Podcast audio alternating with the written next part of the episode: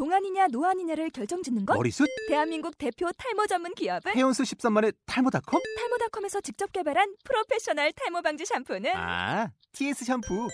늘어진 두피 모공을 꽉! 단 한 올의 모발까지 꽉! 사용할수록 풍성해지는 나의 모발. 이제 탈모 고민 끝! TS 샴푸.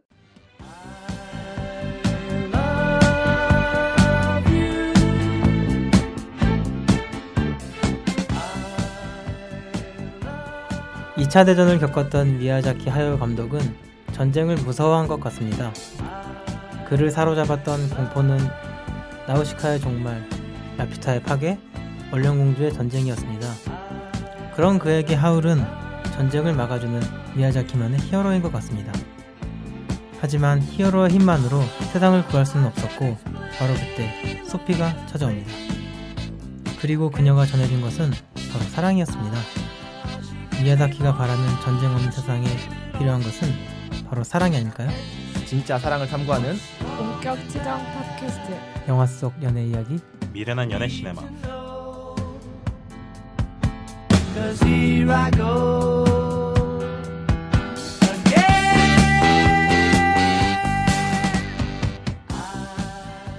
안녕하세요. 네, 안녕하세요. 안녕하세요. 어, 반갑습니다. 저희가 녹음을 2주에 걸쳐서 2주 연속으로 하게 되네요. 그러네요. 지난번에 지난 화 때 예고했던 건 벤자민 버튼이었는데 아, 노, 예고를 했었죠, 맞죠? 네, 네, 네, 갑작스럽게 하울로 찾아뵙게 되었습니다. 네. 뭐 저희 측 잘못은 아니고요. 네, 좀 엔진, 엔지니어분이 네, 날려줘서 약간 오류가 있어가지고 네, 뭐 행정 행정상의 오류로 인해 행정상인가? 아, 기술적 기술상이- 기술적으로 기술상이 기술적으로. 아, 나오미님이 지금 잠깐 늦고 계시거든요. 중간에라도 오시는 대로 합류할 거니까 어, 벌써 또 남탕이라고 실망하지 마시, 마셨으면 좋겠습니다. 그 지난주에 공교롭게도 그 벤자민 버튼 녹음이 날아간 덕분에 이번 주 영화 바뀌게 됐습니다. 왜 왜 저희가 영화를 바꿨을까요? 노잼이라서 벤자민이 좀 진중하더라고요. 아, 진짜 진짜 핵 노잼이었어 그거. 저희가 계속 녹음하면서 계속 어, 이렇게 재미가 없어도 될까라는 이야기를 되게 많이 했거든요. 아, 정말 오랜만에 녹음 중에 재미가 없다라는 거를 깨닫는 그런 신기한 경험을 했네요. 오랜만에 아니라 저는 처음이었던 것 같아요. 제가 항상 녹음하고 나면 전 아, 되게 재밌었다는 생각을 되게 많이 하거든요. 아. 저희 망편으로 꼽히는 거, 저희 자체적으로 꼽는 것도 있는데 그런 것도 녹음했을 땐 네. 되게 재밌다는 생각을 많이 했거든요. 하긴 자체 평가 망편인 겨울왕국도 할 때는 되게 재밌었어요. 저는 오히려 만추가 제일 망편이었던 것 같아요. 만추가 되게 재미가 없어요. 들어보면. 어, 난왜 다 재미있지? 벤자민 들어보면 그 생각 없어졌을 텐데. 그러게. 전, 전 항상 다 재밌었어가지고 충날님 되게 저희 방송 되게 즐겨 들으시는 것 같아요. 예, 운동하면서 들어요.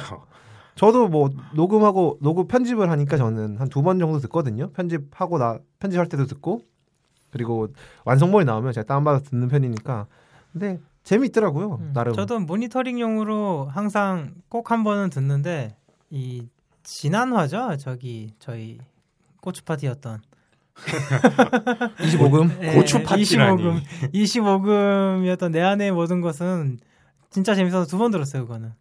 고추 파티라 그러니까 마치 뭔가 고추를 즐긴 것 같잖아요. 네, 여기까지 가도록 하죠. 이 리시브를 할 수 없는 드립을 치지 말란 말이에요.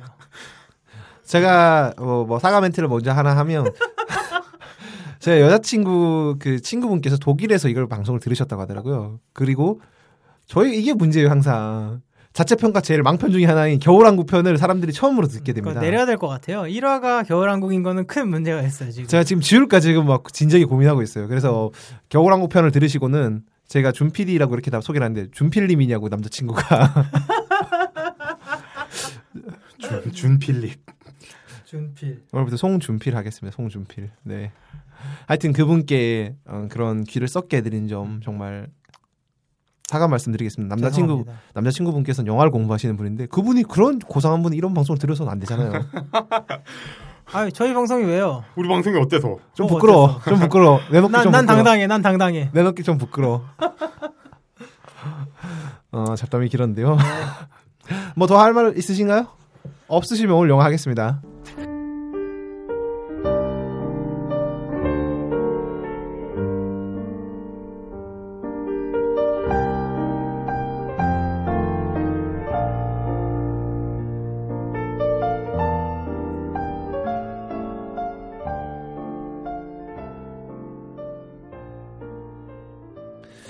저희가 준비한 오늘의 영화는 미야자키 하야 감독의 하울의 움직이는 성입니다. 영화 소개해 주시죠. 시골 마을의 모자 가게에서 일하는 소피는 어느 날 우연히 마법사 하울을 만나게 됩니다. 하늘을 걷는 꿈결 같은 만남 이후 하울을 노리던 황야의 마녀에게 찍혀 늙어버리는 저주를 받게 되죠. 소피는 저주를 풀기 위해 하울을 찾아 황야로 떠나고 하울의 움직이는 성의 새 식구가 됩니다.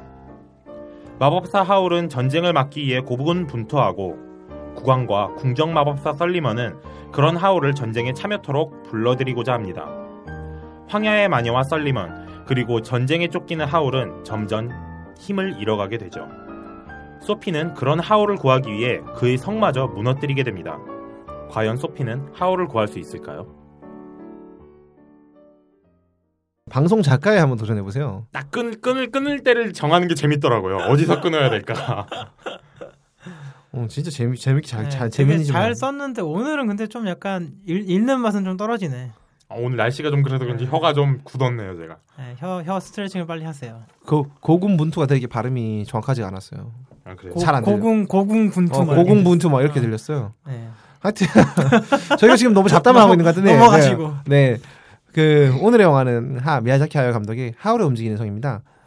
어, 이 영화는 2004년에 한국에 개봉해서 그 꽤 쏠쏠한 흥행 수입을 올린 걸로 알려져 있습니다. 제가 알기로 300만 넘게 드는 걸로 알고 있고요. 애니메이션이 그 당시 300만이면 상당한 거죠, 사실. 어 아마 생가치로 다음 수준이었을 겁니다. 그 다음 그 당시로 따지면 예, 그렇죠. 음. 어, 생가치로 바로 다음 작품이니까 그 흥행에 아무래도 흥행에는 그 생가치로 그 영향이 있지 않았나. 한국에서 굉장히 흥행 많이 했잖아요, 생가치로가. 음, 제 생각에는 다른 것보다도 이 하울 성우가 기무라 타쿠였던 것도 큰 역할을 했다고 생각해요. 한국에서 기브노 타코가 그렇게 뭐 인기가 막 있고 그런 건 아니지 않나요? 하긴 그렇지 않나? 기무라 타쿠야. 그래? 난 되게 되게 그 회자가 많이 되는 걸 그 당시 기억해가지고 하긴 근데 영화 보면 영화 이렇게 보면은 하울 목소리가 참 매력적이긴 하더라고요. 아니 목소리가 잘 생겼어. 영화를 사실 조금 이 먼저 얘기를 하면 영화 내내 소피가 별로 예쁘다는 느낌을 안 받는데 그 이유 중에 하나가 목소리도 있다고 생각하거든요. 소피 목소리가 진짜 좀 어린데 아줌마 목소리를 내고 있어가지고 음, 반면에 하울은 조금 연령 미상의 목소리인데 목소리가 잘생긴 그런 상황이라서 그 영화 이야기를 좀 해보시죠. 영화 전체적인 평을 한번 해주실래요, 두 분이? 저는 하울의 움직이는 성은 개봉 당시에는 굉장히 실망하면서 봤어요. 왜냐면은 그 미야자키 하야오가 원령 공주에서 이제 자기의 그 세계관을 총 집결, 총 정리를 하고 그다음에 은퇴를 했다가 지브리 스튜디오가 이제 마땅한 후계자가 없다 보니까 이제 센가치로 그다음에 하울을 이렇게 만들게 됐는데 그래서 그런지 본래 미야자키 하야오가 가지고 있던 그 주제 의식이 많이 퇴색이 돼 버려서 아니 좀 심심하다 영화가 좀 내용이 없다 이런 느낌으로 봤었거든요. 그래갖고 그때 그 점이 이제 미야자키의 팬으로서 좀 아쉬움이 컸던 작품이었다 이렇게 말씀드리고 싶네요. 저는 이거를 뭐 개봉 당시에도 봤었고 그 다음에 아마 한 집에서 할 거 없어가지고 한 2009년쯤에도 봤던 것 같고 이번에 준비하면서 세 번째 본 것 같은데 이 볼 때마다 매번 이 영화를 사람들이 왜 좋아할까 라는 생각을 하면서도 알 것 같기도 해요 왜 사람들이 이 영화를 좋아하는지 음, 어떤 점이 매력 포인트라고 보시는데요? 이미지가 예쁘잖아요. 예. 그래서 영화가 뭐 우선 아까도 말씀드렸지만 목소리가 잘생긴 사람이 나오고, 예. 실제로도 그림도 되게 뭐 예쁘게 잘 그리는 편이고 해서 요즘에는 다 이제 애니메이션들이 3D 작업을 하다 보니까 그런 좀 따뜻한 느낌이 없는데 확실히 그 옛날 그 셀 애니메이션의 그런 감성이 그대로 담겨 있어가지고 음. 다시 보았는데 그림은 정말 예쁘더라고요. 동의하는 바입니다. 이 작화를 칭찬하지 않을 수 없는 작품이죠, 사실은. 맞습니다. 지브리 스튜디오 작품을 보면은 정말 아, 이렇게까지 완벽한 인체 비례랑 그런 고민이 묻어나는 애니메이션을 다른 곳에서는 볼 수가 없다 보니까 그런 조금 이 약간 촌스러운 느낌은 있더라도 그런 느- 따뜻한 느낌의 셀 애니메이션을 보는 즐거움은 확실히 큰 것 같아요. 그럼에도 이제 몇 가지 요소들 뭐 하울의 그 성 움직이는 성이당 성이라든가 아니면 뭐 마법 효과 같은 것들은 3D를 또 적극적으로 차용을 하긴 했어요. 3D 기술을. 그러면 지브리의 강점인 거죠. 3D를 사용하면서도 그게 이 2D랑 아주 전혀 어색함이 없게 잘 결합을 시키니까 예.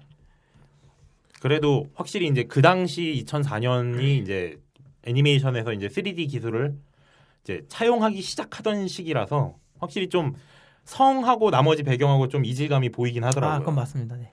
그 하나 더 지적하고 싶은 게 있는데요. 사실은 전 이 영화를 보면 후 늦게 늦게 나왔지만 에반게리온 Q가 조금 떠올라요. 그 제가 에반게리온 Q를 평가할 때 이런 평가를 많이 하거든요. 영화 하나 자체 영화 단독된 영화 자체로서는 그렇게 완성도가 있지 않다라는 평을 하거든요. 그러니까 스토리가 너무 분절돼 있고 그리고 불친절하잖아요. 떡밥만 잔뜩 던져주고. 근데 이 영화도 사실은 만약에 하울이라는 그 원작을 모르고 또 정말 미야자키 하야의 세계관을 모르는 사람이라면 이 영화 하나 잠, 하, 이 영화 한 편만으로는 어떤 그 재미를 느끼지 못할 것 같다는 생각을 많이 했거든요. 그런가요? 저는 그거를 알고 보면은 더 실망스러울 것 같은데.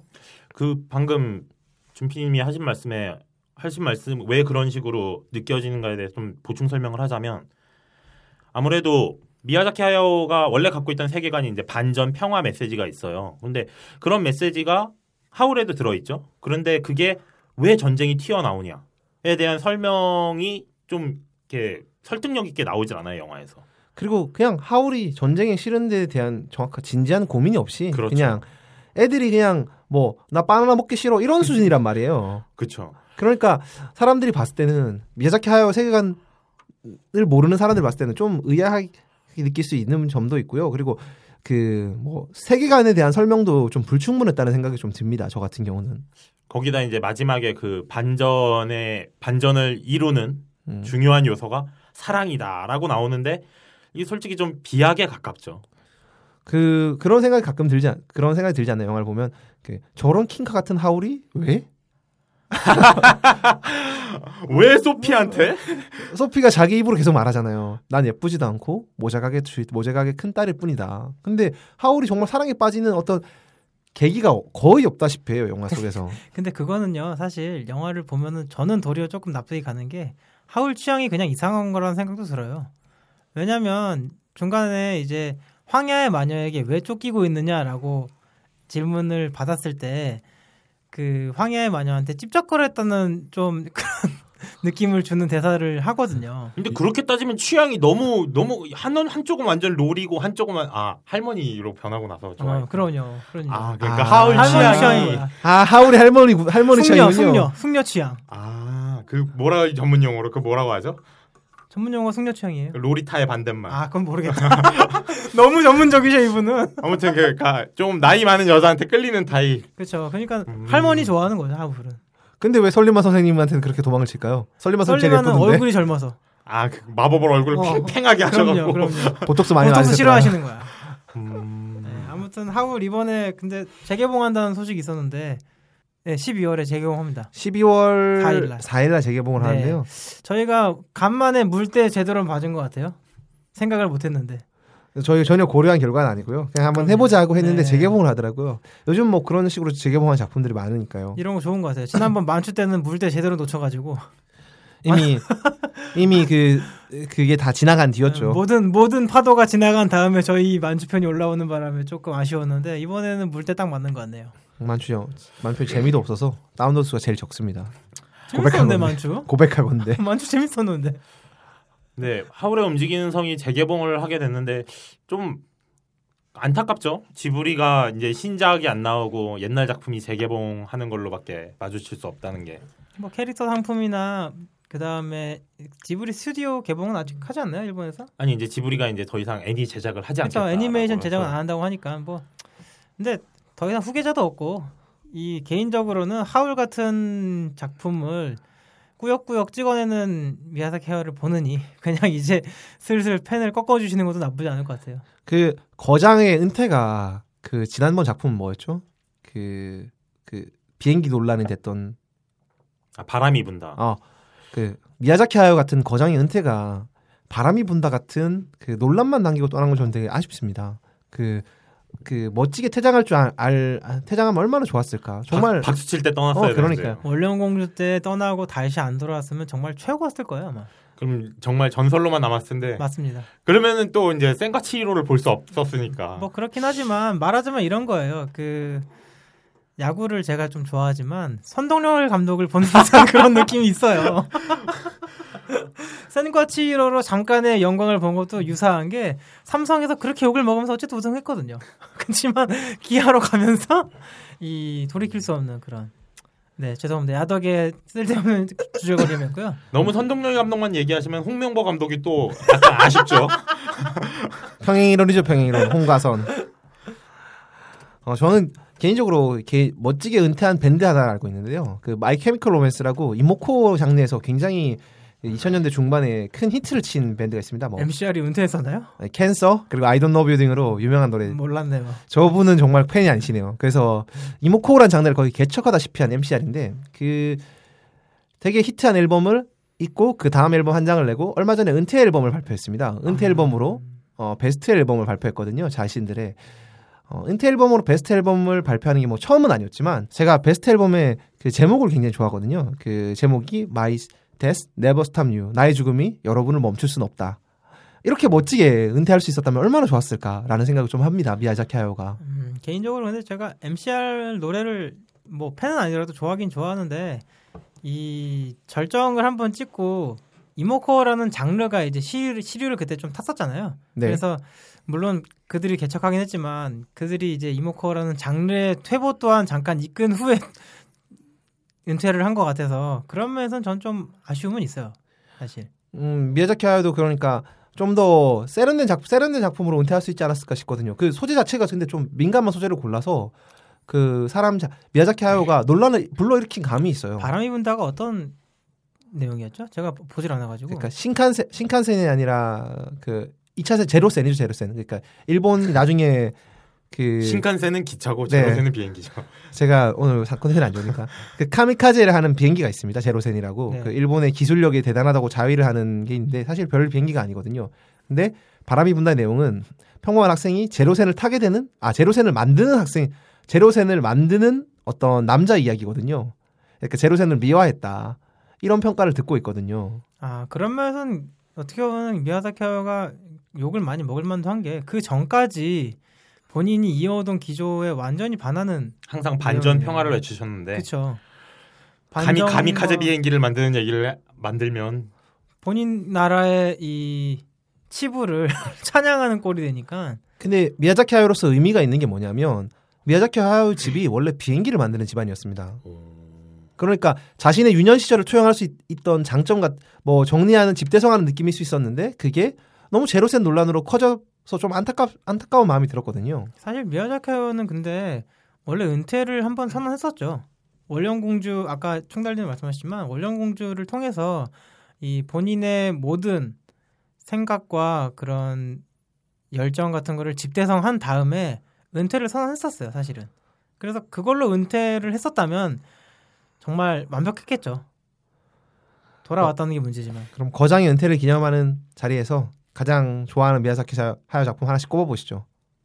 저는 나우시카가 제일 좋았어요. 나우시카가 이제 미야자키가 자신의 세계관을 직접적으로 투영한 첫 장편 영화였기도 하고 거기에서 나오는 그 특이한 미래관 post 아코 그 post-apocalypse 세계관이 뭐 다른 것들은 이제 뭐 대부분 SF라 그러면 뭐 기계에 의한 멸망 뭐 이런 것들이 많은데 이건 벌레에 의해서 인류가 멸망했다라는 굉장히 특이한 설정이라서 되게 재밌게 봤었습니다. 저는 붉은 대지를 꼽고 싶습니다. 제가 제일 좋아하는 항상 말씀하시는. 애니메이션 중에 하나고요. 그 미야자키 하야의 가장 큰 장점은 그거라고 생각하거든요. 상상력인데 상상력이 사람의 가슴을 따뜻하게 해줄 줄 안다는 거예요. 그렇죠. 그러니까 그런 장점이 드러나면서 약간 사나이 사나이의 마음을 끌어오르게 해주는 그런 영화였다고 저는 생각하거든요. 나우시카 같은 경우는 저도 좀 인상 깊었던 게 그 애니메이션 이기 때문에 느낄 수 있는 감동적인 요소들이 많았던 것 같아요. 영상적인 부분에서 그 벌레라는 게 뭐 사실 3D로도 구현할 수 있겠고 뭐 여러 가지 방법이 있겠지만 애니메이션으로 그런 좀 벌레들을 그려놔서 물론 굉장한 노가다였긴 했지만 했겠지만 저도 그런 좀 이 보는 재미가 분명 있었던 것 같고 제 개인적으로 제일 좋아하는 건 사실 라퓨타입니다. 음, 그 본지 너무 오래돼서 기억이 잘 안 나는데 그럼에도 불구하고 뚜렷하게 기억하는 거는 히로인이 되게 예뻤던 것 같아요. 저분 그게 나오네요. 음, 그렇죠. 평소 생활을 그 네. 나오시는군요. 근데 저도 소년 시절에는 라퓨타를 보고 정말 라퓨타는 그 첫 장면부터 이렇게 감격을 할 수밖에 없었어요. 예쁜 애가 하늘에서 떨어져. 그거 보면서 와 이러면서 봤었는데 저- 저런 예쁜 애가 안 떨어질까. 정말 그런 면에서 라퓨타는 확실히 남성향 영화라고 생각을 해요. 남자가 떨어졌으면은 여성향 영화였고 여자가 떨어졌으니까 남성향 영화인 거죠. 음식이 떨어지면 무슨 영화인가요? 하늘에서 음식이 떨어지면. 그건 아. 충달림 영화입니다. 네, 그건 제 영화라고 하죠 뭐. 알겠습니다. 다시 어 다시 그 하울의 움직이는 성으로 돌아와서 하울의 움직이는 성에서 가장 좋았던 작, 점들 하나씩 이야기해 볼까요? 좀 아까도 말씀드렸다시피 하울이 되게 불만이었어요. 근데 그럼에도 정말 이건 보면서 와 소리가 나오게 봤던 장면 중에 하나가 그 공중을 걸어다니는 장면. 처음에 황야의 마녀의 그 부하들로부터 도망치면서 공중을 걸어다닐 때 그때 흘러나왔던 음악이 진짜 제 인생 음악 중에 하나입니다. 인생의 회전목마. 사실은 이 영화는 그 장면이 멱살 잡았다고 이야기할 수 있는 영화죠. 그렇죠. 그 멱살 잡고 끌어올렸다 영화를. 솔직히 다른 뭐라 그러냐 그냥 주변에 추천을 안 할 수도 있어요. 아, 그 하울의 움직이는 성은 안 봐도 돼 이렇게 할 수도 있는데 그 장면만 보면은 그 장면 보기 위해서 하울을 봐라라고 말, 말할 정도인 것 같아요. 맞습니다. 저도 사실 지금 좀 제가 꼽고 싶은 장면을 뺏긴 느낌은 있지만 그 장면이 정말 너무 아름다워요. 이 영화에 대해서 이제 충달님이 아까 얘기하는 것 중에 하나가 영화가 메시지나 이런 거에선 많이 죽었지만 이미지밖에 없다라는 얘기를 했었거든요. 사실 영화가 보면은 캐릭터도 좀 붕괴가 많이 돼 있고 메시지나 내러티브도 굉장히 빈약한데 이미지만큼은 사실 여태까지 다른 미야자키의 작품들에 비해서 전혀 뒤질 게 없어요. 오히려 이제 초기 작품에 비하면 물론 기술력의 차이를 감안하더라도 더 뛰어나다고 볼 수 있죠. 근데 그 중요한 이미지를 형성하는 것 중에 하나가 공중산책이거든요. 거기에 그 음악과의 조화가 거의 완벽하다고 할 수 있죠. 사실은 그래서 아 그래서 이 영화의 그 5분 장 5분쯤에 5분 정도쯤에 이게 흘러 나온단 말이에요. 자- 이 장면이. 그래서 영화관에 가서 이 영화를 처음 볼 때 정말 역대급 영화가 터지겠구나. 설레발을 줄 수 있는 장면입니다. 역대급인 줄 알았는데 뒤로 갈수록 뒤로 갈수록 뭐 지? 똥치를 하고 있네. 이 영감이. 근데 그 장면만큼은 역대급 맞아요. 아 정말 역대급 역대급 네. 장면이죠. 그러니까 그런 장면이 계속해서 나올 거란 기대를 한다는 거죠. 그 장면이랑 이제 그 후반부에 저기 꽃밭에서의 장면 같은 건 사실 상당히 아름답죠. 나오미님 지금 오셨습니다. 반갑습니다. 네, 반갑습니다. 사실 이거 세 번째 찍었어요. 네, 되게 어색하네요.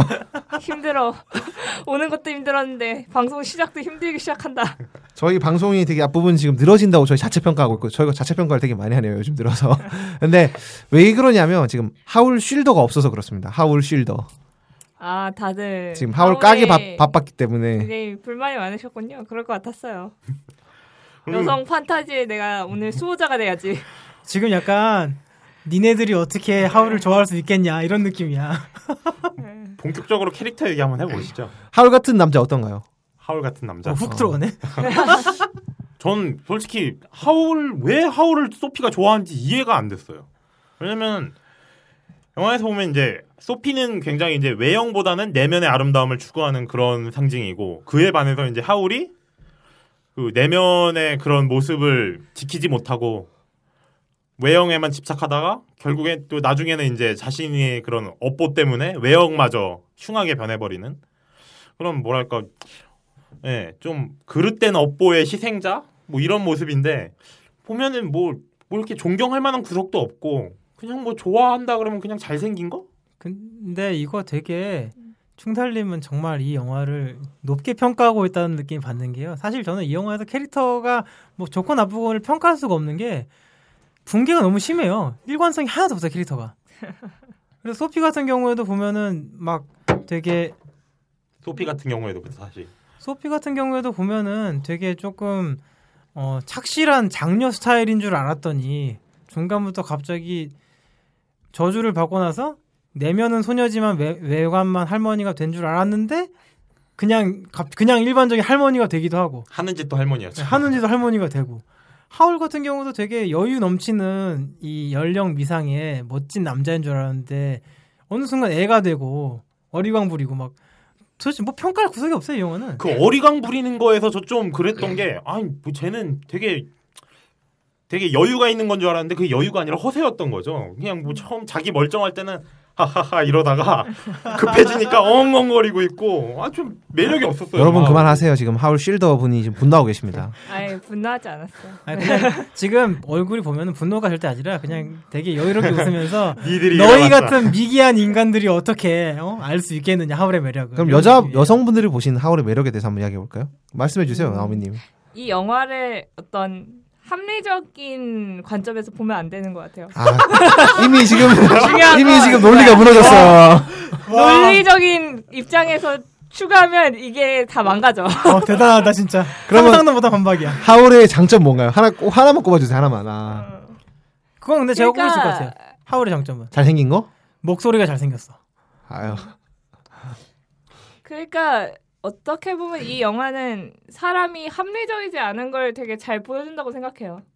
합리적으로 어떤 걸 좋아할 수가 없고 그리고 막 온갖 막 단점들이 보이는데 그 단점임에도 불구하고 왜 좋은 걸까를 생각하게 만든다는 점에서 하울이 의미가 있는 거죠. 근데 하울은 그 단점을 불 단점을 받아들이고서도 좋아하게 되는 그런 설명이 없어요. 그냥 처음부터 그냥 하울한테 반한 것 같아 그러는데 그 다음부터는 계속 단점만 나오는데 끝까지 아 근데 하울 멋져. 아 근데 이게 되게 사실은 뭐 말이 안 되고 설명 안 되는 부- 느낌 같긴 하지만은 그게 사실 사람의 마음인 것 같아요.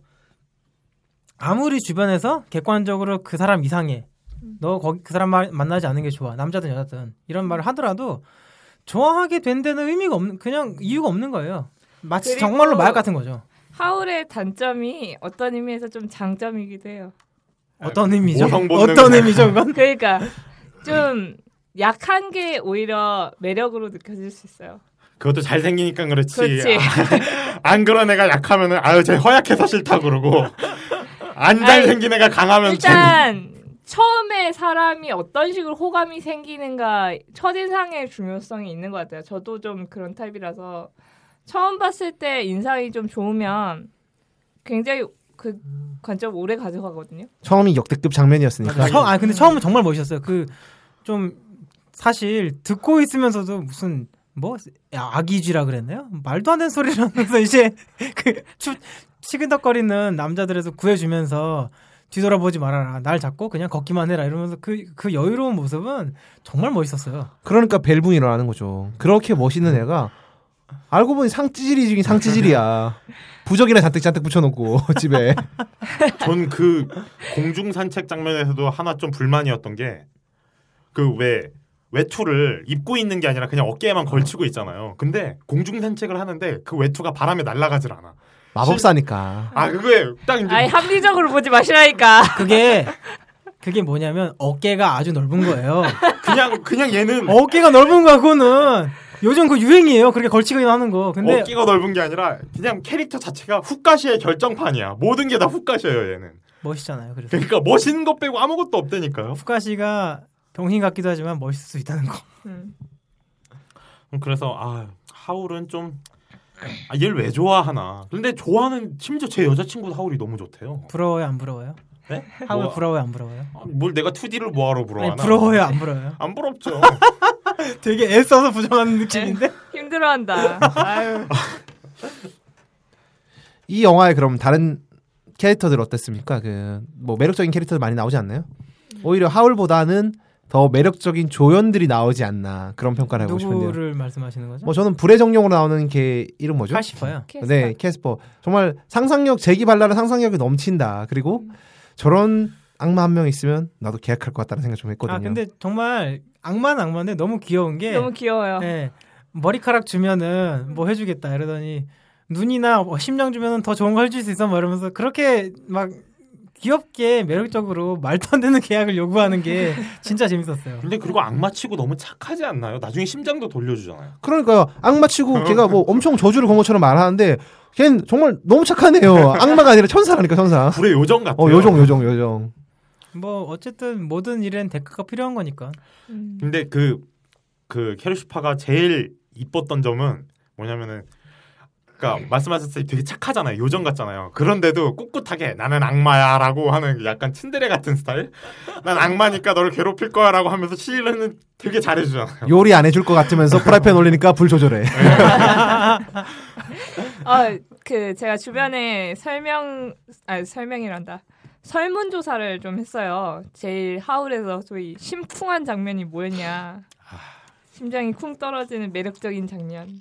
예, 조사했는데 어떤 분이 캐스퍼 살아나는 장면이라고. 아그 맨 처음에 네. 재치우다가 예. 아 거기 근데 저도 진짜 꼽을 수 있는 게 정말 멋있었어요 그때 하울이 거기서 하울이 뭐라 그러냐면은 되게 켈시퍼를 살려내면서 내 친구를 너무 괴롭히지 말아주겠어 이렇게 여유롭게 말하고 나가는데 이게 사실은 굉장히 그 켈시퍼와 이제 심장을 교환했기 때문에 본인이 죽을 수 있는 상황인데 그런 절체절명의 위기를 겪으면서도 이 여자를 탓하지 않고 여유롭게 넘길 수 있는 그런 매력은 그건 전 정말 멋있었거든요. 그 외에도 캘시퍼 외에도 카브라 카브라고 하나요? 그숨숨숨 허수아비. 허수아비 예. 허수아비도 괜찮았고 그 꼬마도 꽤 뭐 꼬마가 그렇게 마음을 주는 장면 그건 너무 자세히 묘사가 돼 있으니까 오히려 하울이 걔를 사 소피를 사랑하는 건 이해가 안 되는데 아 저 꼬마는 당연히 소피를 사랑할 수밖에 없어 이렇게 이해가 된단 말이에요. 꼬마애가 이제 소피한테 딱 푹 안기면서 어 맞아요. 가지 말라고 엄청 징징대잖아요. 그 꼬마도 약간 츤데레 기질이 있죠. 이렇게 수염 이렇게 딱 하면은 그 전에는 애처럼 말하다가 수염 딱 나오면 그러게 뭐 기다리게 막 이러면서 황야의 마녀도 처음에 되게 악인처럼 나오는데 그 계단 올라가는 장면에서부터 빵빵 터지잖아요. 거기 그럼- 마법을 벗어나면 진짜 할, 좋은 할머니 얼굴. 음, 낚시 좋은 할머니가 돼가지고 갑자기 그렇게 캐릭터들을 잘 구축해 놓고 주변 캐릭터들을 잘 구축해 놓고 왜 하울과 음. 소피는 좀 묘사를 안 했을까? 왜 둘의 관계를 그렇게 설득력이 없게 만들었을까 좀 아쉬워요. 이 영화의 최대 단점이죠 정말. 소피 같은 경우는 근데 백발이 더 예뻤어요.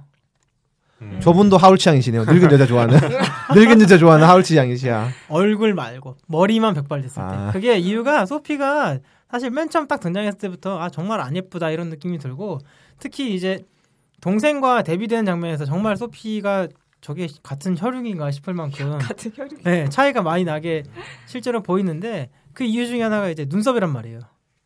소피가 눈썹이 너무 아 눈썹 정리를 해야 네, 되는구나. 눈썹 정리 하나도 안 돼 있어가지고 정말 매력이 없게 느껴지는데 백발이 되면서 이 눈썹도 하얘지니까 눈썹이 좀 정리가 된 것처럼 보여. 와 진짜 열심히 보셨다. 네, 여기서 제가 그이 사실 숨기고 있었던 게 있는데 저는 눈썹 예쁘게 생긴 사람 되게 좋아합니다. 음. 계속 숨기고 계세요. 어, 별로 아무 신경 안 쓰거든요. 아니 아니야 근데 인상이 진짜 많이 바뀌어요. 네, 인상이 바, 인상이 바뀌긴 해요 후반 가면. 확실히 앞에서는 약간 철벽녀 느낌도 좀 났었는데 후반 가면은 굉장히 약간 사랑스럽게 보이잖아요 소피가. 음. 그러니까 소피가 처음엔 되게 부끄러워하잖아요. 하울을 좋아하는 거 아니냐고. 음. 뭐나 난 뭐지 예쁜지 않으니까 그런데 뭐 그 수도로 가자는 것도 싫다고 하고 그리고 되게 철벽녀 고지식한 철벽녀인데 하울에 대한 사랑이 되게 쉽게 고백을 해요. 난 널 너무 사랑해 이렇게. 그 꿈인지 현실인지 분간 안 가는 장면에서 갑자기 뜬금없이 그러죠. 네, 사랑한다고. 그러니까요. 왜 저럴까? 그잘 이해가 안 되는 거죠. 근데 이게 우리처럼 이렇게 그게 설득력이 우리는 하울에 대한 매력을 남자들은 모르니까 그 장면이 설득력이 없게 다가오는데 하울한테 뻑가게 되는 그 10대 소녀들한테는 이미 하울한테 뻑갔기 때문에 걔를 사랑하게 된 건 당연한 걸 수도 있어요. 음. 그리고 그런 사람들한테는 별로 이렇게 설득력이 없는 작품이 아니게 되는 거죠. 뭐 사랑에 빠지는 것 자체는 논리적이고 합리적인 사고의 과정이 아니니까요. 음. 그게 아마 이 영화가 결국에 좀 엉성하게 보일지라도 하고 싶은 얘기라고 생각해요. 어떤 사람을 좋아하게 되고 그 좋아하게 되는 그 과정에서 자기가 가지고 있던 어떤 컴플렉스들을 극복해 가는 거. 음. 그것들을 얘기하고 싶었던 것 같아요. 그건 맞는 게 저도 사실 이 영화에 전쟁이라는 요소가 차용되지만 않았으면 좀 더 좀 더 좋아했을 것 같아요 이 영화를. 그러니까요. 반전 영화 같이 느껴지잖아요. 사실은 나오미님 말씀하신 영화인데 네. 그런 식의 영화인데 그러니까 쓰잘데기 없이 그런 요소를 넣었기 때문에 이 영화가 좀 완성도가 떨어지는 것처럼 느껴지는 건데 전 오히려 전쟁에 집중을 해서 그 전쟁을 극복하는 어떤 사랑의 마음 그런 거를 표현하고 싶었던 것 같아요. 이렇게 미야자키가. 보이는 이유가 이 사람은 미야자키 하야오를 정말 좋아하고 동시에 영화에 메시지가 있는 걸 좋아하기 때문에 이렇게 봐야만 돼 이 사람은. 거, 거대 서사가 있어야 어, 되는구나. 거대 서사가 있어야 좋아하기 때문에 봐야 돼이 아, 사람은 안 이렇게. 돼. 여자한테 이게 이미 거대 서사예요. 하울이 등장했어. 인생이 바, 뒤바뀌었어. 캐릭터 한 명만 더 얘기하고 싶은데 허수아비가 전 되게 불쌍하더라고요 마지막에. 왜요? 보면 처음부터 그 갑자기 이름이 소피가 허수아비를 구해주잖아요. 그럼 그때부터 소피를 지키기 위해서 정말 정말 그 뭐냐 그 대가 없는 무한정의 사랑을 계속 아낌없이 아낌없이 주는 나무. 네, 아낌없이 주는 나무 심지어 그 아낌없이 주는 나무랑 똑같은 게 마지막엔 자기 몸까지 희생해갖고 소피를 구해줘요. 그러고서는 소피한테 그냥 쪽 뽀뽀 한번 받고 그냥 끝났죠. 그래갖고 와 저렇게 희생을 해줬는데도 결국 소피는 하울한테 가는구나. 완월 완월 네, 보면서 아 진짜 다 필요 없다. 잘해주고 자시고 필요 없고 그냥 잘생기면 다 되는구나. 근데 그러면은 이 허수아비는 소피를 왜 좋아한 거예요? 구해줬잖아요. 그 구해줬다는 거 에이. 하나에 거기에 그렇게 에이 아닌 것 같아. 그래도 그래도 소피가 하울을 좋아하는 것보다 설득력이 있어. 허수아비가 소피 좋아하는 게 정말요? 그렇잖아요. 정말요? 아 그건 아닌 것 같아 그건 아닌 것 같은데. 그건 아닌 것 같아 무리수 던지지 마세요 하울은 소피 앞에서 노출됐고 매력 발산 많이 했잖아요. 뭐 허수아비는 그러면 뭐, 뭐 보여줄 거 안 보여줄 거 다 보여줬는데 처음부터 이렇게 밑에 부분 다 까고 시작했는데 허수아비는 네. 볼게 없었던 거지. 볼게 그만하시죠. 있는 거랑 없는 거랑 다르잖아요. 그만합시다 동화 얘기잖아요. 기본적으로 약간 애니메이션이 기반으로 하는 게 동화인데 나왔다 무적의 방패. 어.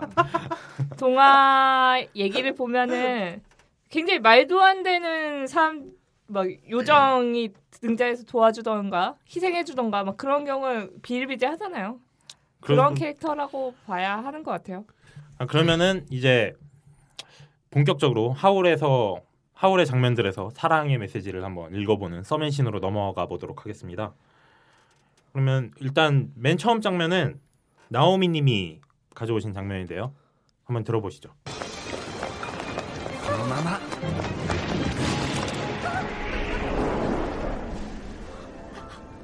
足を出して歩き続けて。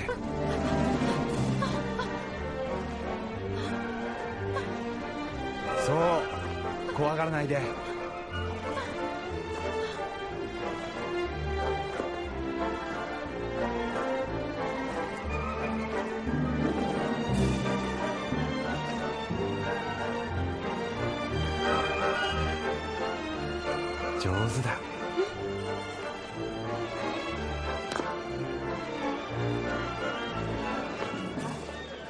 영화를 보신 분들에게는 굳이 설명할 필요가 있을까 하는 장면이기도 한 공주 산책 장면인데요. 제가 이 부분을 뽑아온 이유는 주변에 설문조사를 했어요. 아까도 얘기했지만 설문조사 되게 좋아하시네요. 네. 제일 좋아하는 장면이 뭐냐라고 했을 때 압도적으로 이 장면이 뽑혔습니다. 이 장면 외에는 뭐 이렇다 할 장면이 같아요 저희 아까 오시기 전에 최고의 장면으로 꼽은 것도 여기였어요. 예외의 의견 중에는 하울이 아픈 장면이 좋다 뭐 이런 거 있었는데 어, 그분 좀 위험하시네요 아, 얀데레 좋아하시는 거 아니야? 엉덩이 덕후일 수도 있죠. 어. 아, 음, 예. 아니 2D에게서 이렇게 약한 모습이 느껴지는 게 3D 같아서 좋다라고. 야, 야, 약한 무슨- 모습에서 현실감을 무슨 찾는. 소리인지 모르겠다 이거. 그냥 존나 모르겠으니까 가만히 있어야겠어요 가만히 있어야겠어요 중간은 가겠지 이 장면에서 뭐 연애적인 요소 같은 게 어떤 게 있을까요? 일단 이 장면은 제가 보기엔 여성 판타지의 극단인 것 같아요. 어떤 면이 그렇죠? 굉장히 낭만적이라고 할 수 있는. 그러니까 함께 걷고 그 걷는 과정에서 누군가 날 질탱해 주는 사람이 있다는 거. 그 근데 궁금한 게 이 만약에 소피가 고소공포증이 있었다면 어땠을까? 아 그만둬! 아니 그렇잖아요. 되게 뭐 낭만적인 걸로 꼽는 뭐 여러 가지 요소가 있겠지만 음, 이제 같이 스카이다이빙을 한다던가 뭐 네. 아니면은 이 뭐랄까요 메리고라운드 같은 거를 같이 탄다고 했을 때 네. 이 뭐 어떻게 보면 낭만적인 상황인데 높은 데를 싫어하는 사람 같은 경우는 제 여자친구는 전 되게 그런 메리고라운드 같이 타보고 싶은데 네.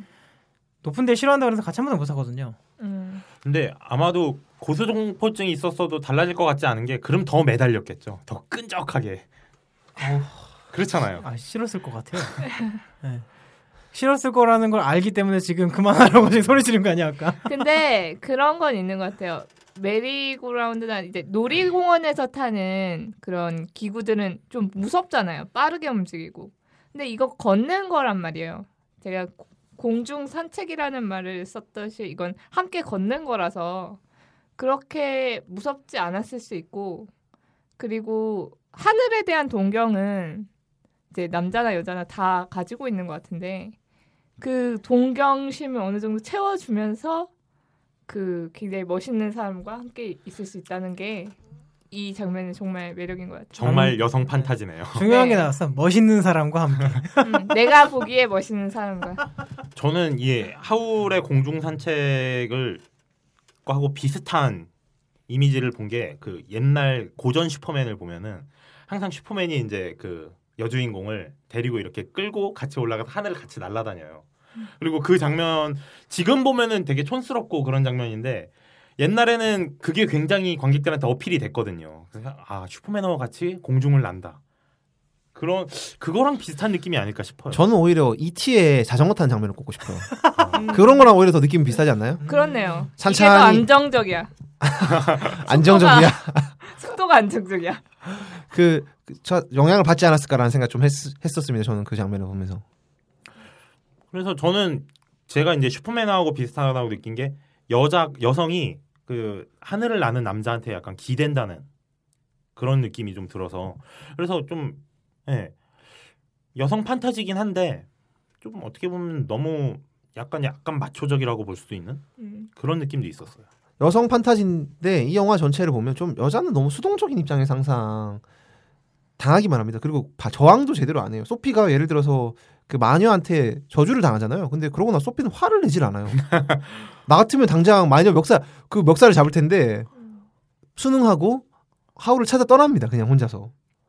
그 저는 이게 그래서 되게 마초적인 측면이라 생각을 하거든요. 미야자키 하야오가 여자의 감성을 그리는데 조- 정말 서툴구나라는 생각을 많이 했었거든요. 아 근데 미야자키 하야오 마녀 배달부 키키리 있고 여성 감정을 되게 잘 다루는 감독이라고 생각해요. 이 영화에서는 정말 그 소피는 그냥 아무 말 없이 그냥 감내하고 견뎌내는 존재로만 그려진다는 거예요. 그렇게 캐릭터 얘기하기 시작하면 이 영화를 또 까가 까야 돼요. 네. 결국 캐붕, 캐릭- 캐붕. 캐붕. 캐릭터가 망이다.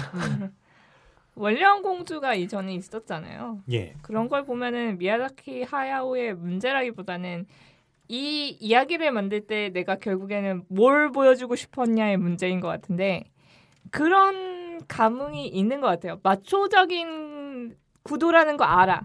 그럼에도 불구하고 그게 굉장히 아름다워 보일 때가 있는 거예요. 다음 장면은 존리님이 가져오신 장면인데요. 한번 들어보시죠.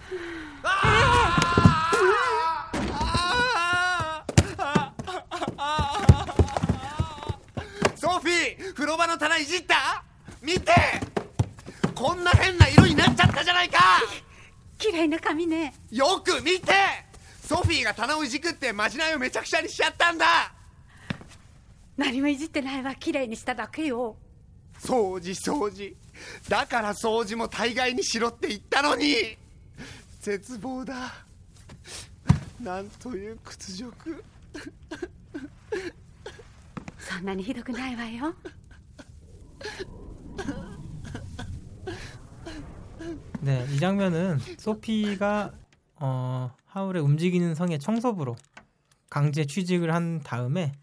이 청소를 하는 과정에서 여러 가지 뭐 하울이 걸어놓은 마술이 다 풀리게 만듦으로써 목욕을 하고 나왔더니 하울의 머리 색깔이 바뀌어가지고 하울이 굉장히 실망하는 장면입니다. 그래서 하울의 명대사가 여기서 나오죠.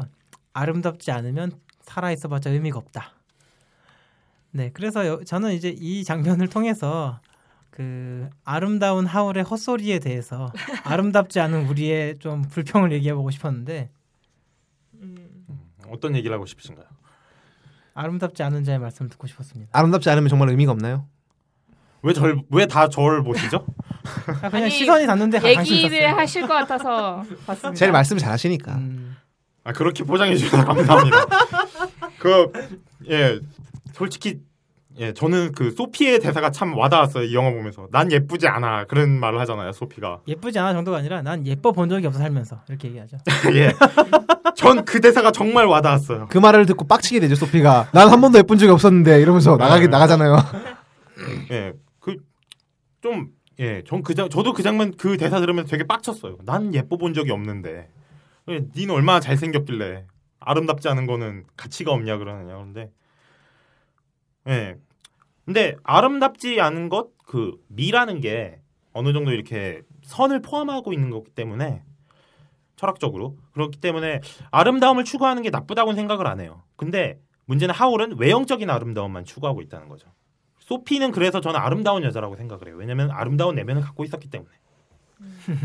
이건 그냥 뭐 논란 피하기 위한 말인 것 같고요. 네. 전좀 더 논리를 확 논의를 확장해서 우리 사회가 너무 외모에 좀 집착 천착하는 사회로 점점 변질되고 예전에도 심했지만 요즘 들어 더욱 심해진 것 같습니다. 네, 요즘은 사실 놀랍게도 뭐 시술과 수술을 구분해 가시면서 이 정도는 뭐 다들 하는 거 아니야 이런 얘기를 할 정도니까 쌍꺼, 쌍꺼풀 수술했다고 아무도 성형 수술했다고 얘기 안 하잖아요. 그러니까 제가 단적 단적으로 느끼는 게 어떤 거냐면 그 치과 제 여자친구가 치과에서 일을 하는데 그 어머니가 딸에게 양악 수술을 권한다는 거예요. 근데 양악 수술이 어떤 과정인지 아시죠? 그 네. 턱 턱뼈를 잘라내잖아요. 그러면 딸이 먼저 울며 불며 나 하겠다는 것도 아니고 어머니가 딸에게 양악 수술 권하는 사회라는 거죠. 지금 우리 사회가. 그리고 실제로 뭐 그 면접 같은 거 볼 때도 이제 흔한 말이잖아요. 외모적으로 좀 경쟁력이 더 있어야 된다. 외모조차 스펙의 일부다라고 얘기할 정도니까 이거는 사실은 뭐 말 다 한 거죠 이 정도면. 너무 외모에 좀 집착해서 저는 그런 이야기 하는 사람들 보면 좀 짜증이 나더라고요. 그래서 뭐 그런 걸로만 뭐 누구를 좋고 나쁘고를 판단하고 특히 예쁜 여자를 두 예쁜 여자를 두고 환장하는 저도 예쁜 여자 보면 좋아합니다. 근데 말씀하신 것처럼 뭐 저도 갑자기 원론적인 이야기가 됐는데 어, 그 얼굴 예쁜 게 전부는 아니잖아요. 근데 저는 이게 사실 조금 다른 관점으로 봤던 게 하울이 어, 아름답지 않으면 살아갈 의미가 없다라고 분명히 말은 했지만 그거는 본인에 대한 얘기고 아름답지 않은 존재들이 살아갈 의미가 없다라고 얘기한 건 아니거든요. 약간 좀 이 궤변 같기도 하지만 궤변입니다. 약간 쉴드 같은데. 네, 궤변이고. 이건. 아니 그렇긴 하지만 하- 본인에 대한 그런 자기의 그러니까 물론 잘못됐더라도 자기의 일종으로서 내가 추구하는 아름다움에서 벗어나 버린 스스로가 굉장히 실망스럽고 하는 건 이해할 수 있는 부분인 거죠.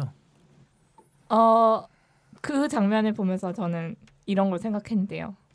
아름다움을 가진 사람들은 어떤 것들이 굉장히 이득일 수 있어요. 사회적으로나 삶에서나 있어서. 하울도 마찬가지잖아요. 아름다운 외모 때문에 좀 이득 보죠. 이득 볼 일이 많았잖아요. 솔직히. 소피가 한눈 한눈에 가는 것도 사실 그런 얘기를 소피가. 그 이후에 hard carry 해주잖아. 공짜로 청소도 해주고 어. 밥 해주고. 막 무료 무상으로 노동력을 이렇게 착취한다고요. 그러니까 외모 그- 하나로. 그 이득이 있, 는데 네. 네. 있는데 그 아름다움이라고 우리가 정의 내리는 걸 보면 보통 젊은 나이대에 집중되어 있거든요. 우리는 나이 드는 걸 굉장히 혐오하고 나이 든 모습을 아름답다고 별로 생각하지 않아요. 그러니까 전반적으로 아름다움은 늘 퇴색할 수밖에 없어요. 그렇게 악마의 계약이라도 하지 않는 이상. 그래서 그 할머니도 그렇고 그 안에서 나오는 할머니도 그렇고 우리는 굉장히 두려워하죠. 아름다움이 있는 걸. 근데 삶에서 사람들은 계속 변할 수밖에 없고 이제 인간의 신체 외형적인 것들은 늙어갈 수밖에 없기 때문에 미랑은 어쨌든 멀어지게 돼요. 근데 그 와중에 특히 그 박탈감을 가장 심하게 느끼는 사람들은 아름다움을 가졌던 사람들인 것 같아요. 아름다움을 가지지 않았던 사람들은 그냥 그냥 뭐 이게 삶의 하나의 프로세스로 느끼면서 넘어가는 것 같은데 예, 전 그냥 그냥 늙고 있습니다. 아, 저는. 제가 그 결론은 그럼 그 말씀 요약하면 그런 거잖아요. 하울이 아름다웠기 때문에 아름다움을 잃었을 때 상실감이 클 거다 그 말씀이잖아요. 맞죠? 근데 이건 그렇죠. 설득력 있는 것 같아요. 네. 그렇기 때문에 그런 사람들일수록 더 아름다운 것들에 집착하고 어떻게 하면 이 상태로 머물러 있을지에 대해서 굉장히 집중하는 경향이 있더라고요. 네, 보면 헐리우드 유명한 여배우들 같은 경우에도 나이가 막 이제 거의 환갑에 다가오시는데도 여전히 한창 젊은 시절의 외모와 크게 달라지지 않은 모습을 보이는 경우가 많이 있으잖아요. 거기, 다양한 다양한 의술의 도움으로. 거기서 좀 지나시니까 이제 슬슬 무너지기 시작하시던데. 그건 어쩔 수 없죠, 뭐. 이제 마이클 잭슨 같은 경우도 실제로 그런 영향으로 좀 많이 외모적으로 무너지긴 했지만 그게 사실 어쩔 수 없는 것 같아요. 본인이 집착하는 부분이 존재할 수밖에 없고. 그렇기 때문에 아름다움에 집착 그 외형적 아름다움에 집착하는 사람과 관계를 가질 때 굉장히 힘든 거는 이 사람들의 근저에 공포감 같은 게 있어요. 내가 아름다움이 없으면 더 이상 사랑받지도 못하고 아무것도 못 얻을 거다라는 공포감. 그런 면에서 보면 소피는 참 좋은 사람이네요. 하울에게. 그렇죠. 하울이 힘들고 약해졌을 때도 계속 믿음을 주는 네. 그런 소피가 역시 대단하다. 소피는 정말 다 가진 여자죠. 뭐 하울 하울 말고 어떤 사람을 사랑하든 간에 그럴 수 있는 여자예요. 소피 단 소피는 단점이 없어요. 쉽게 사랑에 빠지는 거 빼면. 늙은 거 빼고. 아 그래서 예쁜 여자들이 종종 진짜 못생긴 사람이랑 사귀고 이런 그런 것 때문일까요? 내가 일 아름다움을 잃더라도 이 사람은 날 좋아할 아닌 것? 같아요. 돈이 많아서. 아니 그런 건 있어요. 나를 정말 버리지 않을 거다. 나를 어떤 상황에서도 여신처럼 여겨줄 거다라는 그런 게 좋아서 사귄다는 사람을 제가 봤어요. 근데 그런 믿음은 사실 관계에서 되게 중요하죠. 네. 예, 어떤 형태가 됐든 간에 내가 그 스스로가 나의 장점이라고 생각하는 부분이 분명히 있을 것이고 상대방이 내- 이 그거를 장점이라고 생각해 줄 수도 있겠지만 내가 이것을 잃더라도 이 사람이 날 좋아해 줄 것이라는 확신이 상당히 중요하잖아요. 지난번에 이제 저희 그 내 안의 모든 건 얘기하다가도 조금 나왔던 부분이긴 한데 왜 그런 얘기 했었잖아요. 내 어디가 좋아라고 물어봤을 때 돈이 좋아. 돈이 좋아 라고 하면은 어떨 것 같냐라고 얘기했었는데 저희가 그거에 대해서 대- 좀 공감대를 이뤘던 게 그거 좀 예정이 식을 것 같다라는 얘기 했지만 만약에 내가 이 돈이 없어질 일이 없는 일이다라고 생각한다면 그거는 저희는 예정이 식을 것 같지 않지 않나요? 변하지 않을 것 같은 것을 좋아해주면 좋다는 점이죠. 그렇죠. 영원토록 내가 돈이 많을 것 같다고 스스로 생각이 든다면 그게 이 여자가 날 돈 때문에 좋아한다고 하더라도 실망스럽지 않을 수 있거든요. 그런 면에서 예쁜 사람들이 더 공포감을 갖는다. 어쨌든 그렇죠. 미는 사라지니까. 그렇죠. 그러면은 그렇게 아름다움이 사라지는 사라 아름다움이 사라지는 공포를 가진 사람들에게 어떤 어떻게 해야지 그들을 만족시켜 줄 수 있을까요? 그냥 계속 예쁘다는 이야기를 끊임없이 해줘야 되지 않을까요? 제일 단순한 방법은 그거라 아 그런 생각하고요. 사람 만나면 너무 좋은데 그런 사람을 찾기가 쉽지 않아. 거기에 거기에 괜찮아 괜찮아. 아니면 너의 외모 말고도 다른 것 점이 예쁘다는 걸 계속 알려줘야겠죠. 두 그런 번째 게 사실 이상적이죠. 네. 이게 정답이죠. 네. 첫 번째는 정답이에요. 그거 그 임시방편. 전 한 가지 여기 궁금한 게 하울이 그 아름답지 않은 것은 가치가 없다 이렇게 얘기를 하고 그 얘기를 듣고 이제 소피가 상처를 받아서 막 엉엉 우는 장면이 나온단 말이에요. 그런데 그럼에도 소피는 왜 하울을 계속 사랑할 수 있었을까요? 모르긴 그거는 모르지만 그건 의미가 없는 것 같아요. 그냥 좋다는 마음이 생겨버리면 그런 부분에 대해서는 자기가 수용을 해야지라는 생각을 할 수밖에 없는 것 같아요. 우리가 지금까지는 뭐 하울이 외모 때문에 소피한테 이득 받네라고 하고 웃었지만 아마 소피는 하울의 다른 점을 본 거겠죠. 자기가 지켜줘야 된다고 생각했을지도 모르겠고. 그렇죠. 이제 소피는 나와서 엉엉 울고 있는데 그 와중에 이 허수아비는 소피 우산. 마음 얻으려고 우산 씌워주고 있는데 거기서 꼬맹이가 방해를 해요.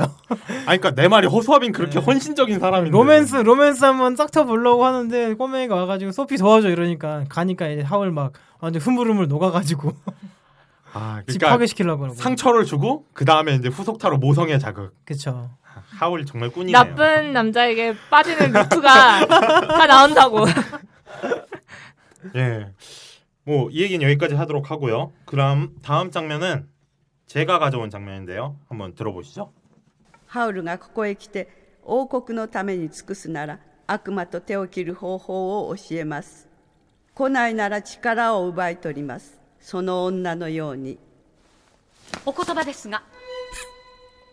ハウルがなぜここへ来たがらないのか分かりました。ここは変です。招いておきながら年寄りに階段を上らせたり変な部屋に連れ込んだりまるで罠だわ。ハウルに心がないですって。確かにわがままで臆病で何を考えているかわからないわ。でもあの人はまっすぐよ。自由に生きたいだけ。ハウルは来ません。魔王にもなりません。悪魔とのことはきっと自分で何とかします。私はそう信じます。お母様ハウルに恋してるのね 예, 이 장면은 소피가 이제 하울이 대신 좀 가달라 그래서 궁정 마법사인 썰리먼에게 찾아가서 하울 좀 그만 괴롭혀라 가갖고 이제 얘기를 하는 장면인데 저는 이 장면이 되게 인상적이었던 게 여기서 소피가 하울을 굉장히 이렇게 보 변론합니다. 그러니까 당신네들이 이상한 거고 하울은 그저 자유롭게 살고 싶을 뿐이다라면서 하울에 대한 변론을 하는데 굉장히 인상적인 게 소피는 하울을 만난 지 엄밀히 따지면 얼마 안 됐어요. 그렇죠? 그런데도 하울이 원하는 것도 알고 있고 하울의 마음도 알고 있고 거기다 더 나아가서 하울은 절대 마왕이 되지 않을 거예요라는 굳은 믿음까지 갖고 있거든요. 그래서 이 장면을 보면서 아 진짜 소피가 하울을 정말 좋아하는구나 그런 느낌을 받았는데 제가 이 장면에서 되게 가슴이 이렇게 짠했던 게 제가 요즘 이런 기분을 많이 받거든요. 아 뭐야 진짜 지금 자랑하려. 들고 온 거야? 진짜 고수다. 자랑하려는 건 아니고 여자친구 지금 이 방송 듣는다고 이렇게 쓰는 거예요? 다시 말하지만 이거 지금 사용, 사용료 4분의 1이에요. 왜 이러세요? 지금 사유화 시키지 마세요 이 방송을. 나도 이거 이 방송을 좀 유용하게 쓰면 안 돼요? 아 계속 해 보세요 어쨌든. 네, 저 저희가 요즘 드는 감정이 아 정말 이 사람은 나한테 정말 무한의 믿음을 주는구나. 아까 전에도 말씀하셨다시피 이제 그런 사람 그런 외모에 외모가 사라질 것을 두려워하는 사람들 필요한 게 믿음이라 그랬잖아요. 그러니까 결국 소피가 하울한테 빠지기 시작했던 건 어떤 그런 낭만적인 순간 또는 그런 하울의 뭐 잘생긴 외모일지 모르겠지만 결국에 그 둘이 이제 진짜 사랑을 이렇게 결정 짓는 거는 아무래도 믿음이 아닌가 그런 생각에 이 장면 한번 가져와 봤어요. 사실 관계를 지속하는데 믿음보다 중요한 요소는 없는 것 같아요. 믿음도 믿음인데 저는 개인적으로 이 장면이 기대감이라는 것도 있는 것 같아요. 마왕이 되지 않을 거다라고 하잖아요. 근데 인생 모르는 거예요. 하울이 마왕이 될지도 모르고. 아. 소피랑 그런데 뭐 다른 옆에 사람이 그렇지 않을 거라고 믿어주면 그렇게 못 되는 게 있어요. 아 그거 정말 크더라고요. 음. 네. 그래서 되게 좋은 기대감을 많이 받고 옆에서 격려를 많이 받는 사람은 찌질해지지 않아요. 음. 근데 저 갑자기 생각난 건데 좀 상, 상관없을 수도 있는데 왜 그 수많은 고시생들이 이 옆에서 여자친구분들의 내조를 받고 합격을 한 이후에 차잖아요. 하울은 마, 마왕이 안 되기로 결정되고 난 뒤 지금 찰 거라는 이야기인가요? 아니 그런 건 아니지만 그러면 상관없지만 이제 그 고시 준비를 하는 과정에서의 여자친구의 믿음은 굉장히 큰 원동력이 됐겠죠. 여자친구도 이제 이 남자가 어떻게 보면은 뭐 별 볼 일은 지금은 없지만 좀 크게 될 거라는 믿음을 가지고 이제 투자를 하는 거잖아요. 어떻게 보면. 근데 이제 막상 성공을 하고 나니까 차버리는 그런 경우도 있으니까 전 정말 이해가 안 돼요 그런 사람들. 그건 어린 것 같아요. 생각이 어리다고밖에 할 말이 없어요. 근데 요거랑 비슷한데 또 이해가 되는 게 하나 있는 게 왜 군대에서 아 이- 고무신 네. 고무신 그러니까 보통 상병 딱 되면 여자친구랑 무조건 깨지잖아요 군대에서 아 상병 그죠 달기 갓 달면 깨지 아무리 오래 가도 상병 상병이잖아요. 근데 그건 여자 여자가 사는 거예요 그거 네, 다 그렇게 차이는데 2년 동안 남자친구를 기다려주는 여자친구들도 있어요.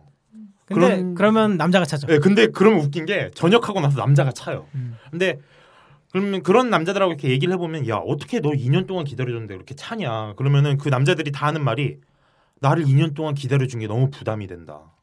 내가 이제 그럼 얘한, 얘한테 그 2년어치만큼 뭔가 해줘야 되는 거 아니냐?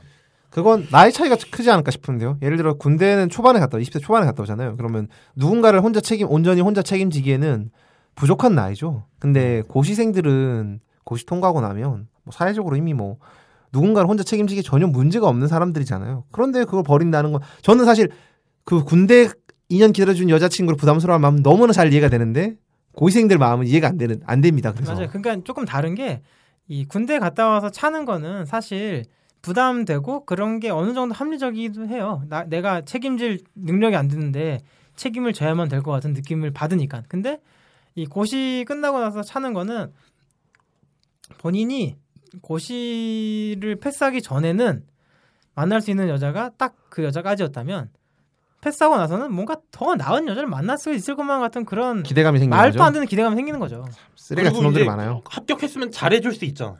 고시 고시 공부하는 동안 못 잘해줘서 얼마나 안타까웠을 텐데 그걸 난 정말 이해가 안 돼요. 그래서 그러니까 그 나쁜 놈인 거죠, 그건. 음, 나쁜 놈입니다. 음. 그래서 대부분의 사람들이 그렇다는 거 더 슬픈 일입니다. 그래서 혹시나 그렇게 뭐 남자친구나 여자친구가 고시 공부하는데 열심히 내조했는데 차였다 이런 분들은 차라리 좋게 생각하세요. 그런 인간하고는 안 엮이는 게 낫습니다.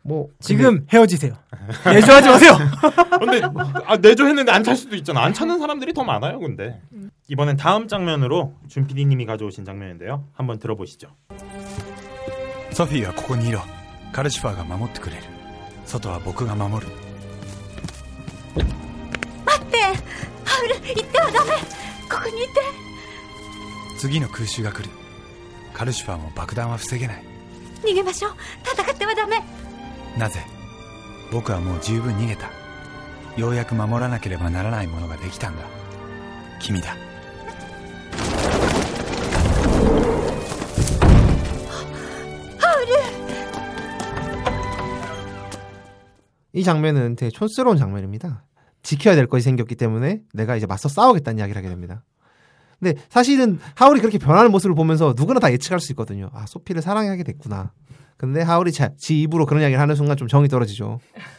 너무 촌스러워서 연출의 문제죠 이거는 하울의 문제가 아니라. 그래서 제가 하고 싶은 말은 이런 거예요. 그 누군가를 사랑하게 되면 우리가 많이 했던 이야기인데 바뀌게 되는 점들이 있잖아요. 그 제가 최근에 들었던 곽정원 씨 말 중에 좋은 사람 만났다는 증거는 그 사람을 만나고 나서 바뀌어 가는 내 모습이 좋다는 거잖아요. 제가 요즘 그런 모습을 좀 느껴서 한번 들고 아. 여기도 지금 아 미치겠다. 여기도 지금 자기 자랑하려고 들고 왔어. 자기 자랑이 아니에요. 이건 엄밀히 말하면 아, 어쨌든 염장이라고 들고 자기. 고백, 자기 고백. 아, 자기 진짜. 고백이죠. 이 사람도 안 네. 되겠어. 본격 고해 성사 방송. 사유화 좀 하지 마세요 방송을. 네 아무튼 근데 저 이 장면을 보면서 조금 하고 싶었던 얘기가 뭐였냐면은 그 왜 수많은 영화나 뭐 이런 이야기물에서 많이 차용이 되는 것 중에 하나가 사랑을 하기 때문에 좀 자기희생적인 면모를 보여주잖아요. 나를 희생해서 너를 지킨다던가. 그리고 근데- 그게 성장하는 것처럼 보이게 되는 그렇죠. 거죠. 근데 그게 뭐 영화나 이런 이야기에 따라서는 사랑을 하기 때문에 지키기 위해서 뭐 목숨을 내던진다던가 이런 것도 많이 있는데 그렇게 전 뭐 사울 같은 경우에 전장에 나서는 모습이 도리어 소피한테는 굉장히 고통을 주는 거잖아요. 내가 사랑하는 사람을 잃을 수 있는 거니까. 음 반대로 생각하면 그럴 예, 수도 되게 있네요. 이기적일 수도 있는 것 같아요, 그거는. 뭐 이거랑 비슷한 논술 문제가 한 2000년대 초반에 되게 이슈화됐던 게 심청이가 정말 효녀인가? 약간 그거랑 비슷한 느낌이네요. 그렇죠. 사랑하는 사람을 위해선 자기 희생을 감행한다? 그런데 아무도 희생해달라고 하지 않았단 말이에요. 사랑하기 때문에 헤어진다. 뭐 그런 거랑 비슷한. 아 건가요? 그건 진짜 개소리예요. 완전 개소리예요. 그건. 근데 그걸 악용하는 사람도 있지만 실제로 그런 어떤 상황 같은 게 생길 수 있지 않을까요? 뭐 지난번에 저희가 못 다뤘지만 벤자민 버튼 같은 경우 그 벤자민 버튼 같은 경우는 사랑하기 때문에 헤어지잖아요. 다시 왔죠. 근데 영원히 돌아오지 않았잖아요. 음. 영원히 안 돌아왔다고요? 한 그러니까 번 왔죠. 한 번, 아, 한 번, 아, 그쵸. 아, 그쵸, 잠시 그쵸. 일시적으로 올 뿐이잖아요. 네, 맞습니다. 그건. 어떨 때는 그래서 사랑하기 때문에 헤어진다는 말이 좀 통용될 수 있다고 생각을 들던데요. 그래서 그런 장면을 볼 때는 근데 사랑하기 때문에 헤어진다는 거는 그 주변 상황이 그럴 수밖에 없을 때 얘기고 그런 게 아니면은 사랑하기 때문에 헤어진다는 건 정말 말이 안 되는 거죠. 저 사랑하면 같이 있어야지. 예를 들어 로미오와 줄리엣도 사랑하기 때문에 헤어졌다면 그럼 둘 다 둘 다 행복하게 행복하지는 말았지만 그 천수를 누릴 수 있지 않았을까? 귀족 집안에 불행한 거죠. 불행한 거죠. 그 왜 뱀파이어물 같은 거에서 요- 흔히 나오는 게 사랑을 하지 않는 뱀파이어들이 막 등장을 해요. 근데 왜 그러냐라고 하면은 누군가를 좋아해 버리면 남은 인생 동안 그 아픔을 계속해서 간직해야 되니까 그게 괴로워서 안 한다 이렇게 하는 나- 내용이 나오니까 그건 납득할 수 있는 것 같아요.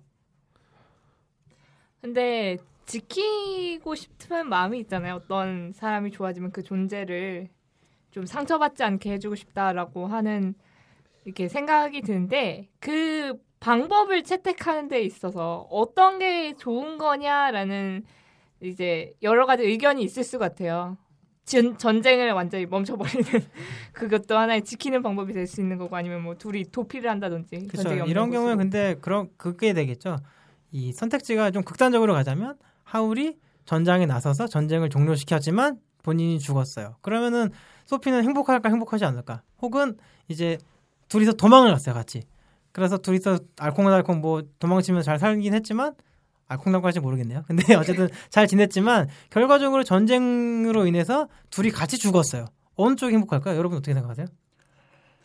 근데 이건 정말 약간 가치관 차이도 있고 세계를 보는 관점 차이도 있기 때문에 제일 중요한 건 그 내가 지키고 싶은 사람이 얘기를 좀 해야 돼요. 넌 뭐가 좋겠니?라고 아, 상대와의 협의가 중요하다 말씀이죠. 네. 내 관점하고 얘 관점하고 격하게 틀릴 수 있거든요. 음, 저 같은 경우는 뭐 네. 이렇게 보면 이렇게 말하면 되게 좀 스스로가 찌질해지는 것 같긴 하지만 같이 도망다니다가 가- 둘이 같이 죽는 게 더 행복할 것 같아요. 저는 저는 저를 희생해서라도 지켜 지키러 나갈 것 같아요. 저는. 물론 저도 선택을 그렇게 할 겁니다. 아, 저분이 사연했어. 교미하게 아까 넘어가고 전에 있네. 같이 교미하게. 도망가는 것보다 이게 더 찌질해.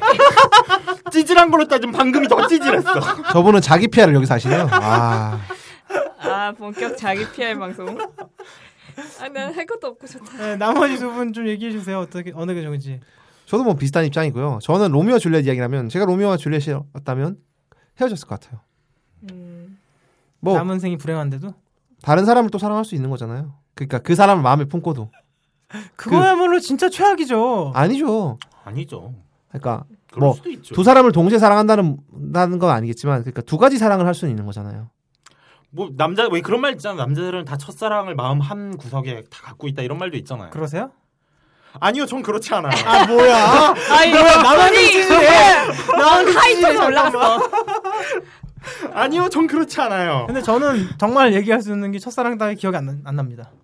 아 근데 저도 지금은 안 그런데 있는데 오래 걸리긴 하더라고요 첫사랑은. 음, 저는 로미오와 줄리엣을 보면서 늘 엄청난 감동을 받는데 그 못할 것 같다기보다는 그걸 선택할 생각조차 안 했을 것 같아요. 로미오와 줄리엣은. 음, 그러니까 그. 사랑의 그 속도에 힘 휩쓸려서 네. 휩쓸려서 그렇죠. 당위성이죠. 로미오 주- 줄리엣 읽어보면은 얘네들이 왜 이렇게 됐을까라는 의문이 안 생기잖아요. 당연히 이렇게 될 것이다라는 생각이 들고. 그게 약간 음, 자 다른 걸 못 보게 되는 게 있는 것 같아요. 시야가 좁아지는 좁아지게 되겠죠, 맞죠? 네. 두 사람의 세계로 세상이 좁아져요. 로미오와 줄리엣은 그걸 너무 잘 보여줘요. 그렇죠. 사람 이 사람을 잃으면 내 세상이 끝날 것만 같은 느낌. 언젠가 꼭 로미오와 줄리엣도 한번 영화로 나온 게 많으니까 아 그거 디카프리오 버전 해야 되는데. 아니 근데 디카프리오 정도면은 그렇게 될 수밖에 없어. 그냥 디카프리오 얼굴이 당위성이야. 그럼 하울도 마찬가지죠. 그렇죠. 하울도 뭐 그냥 존재 자체가 당위성이죠. 소피가 빠질 수밖에 없는 거죠. 예, 그러면 오늘의 서맨 씨는 여기까지 하는 걸로 하고요.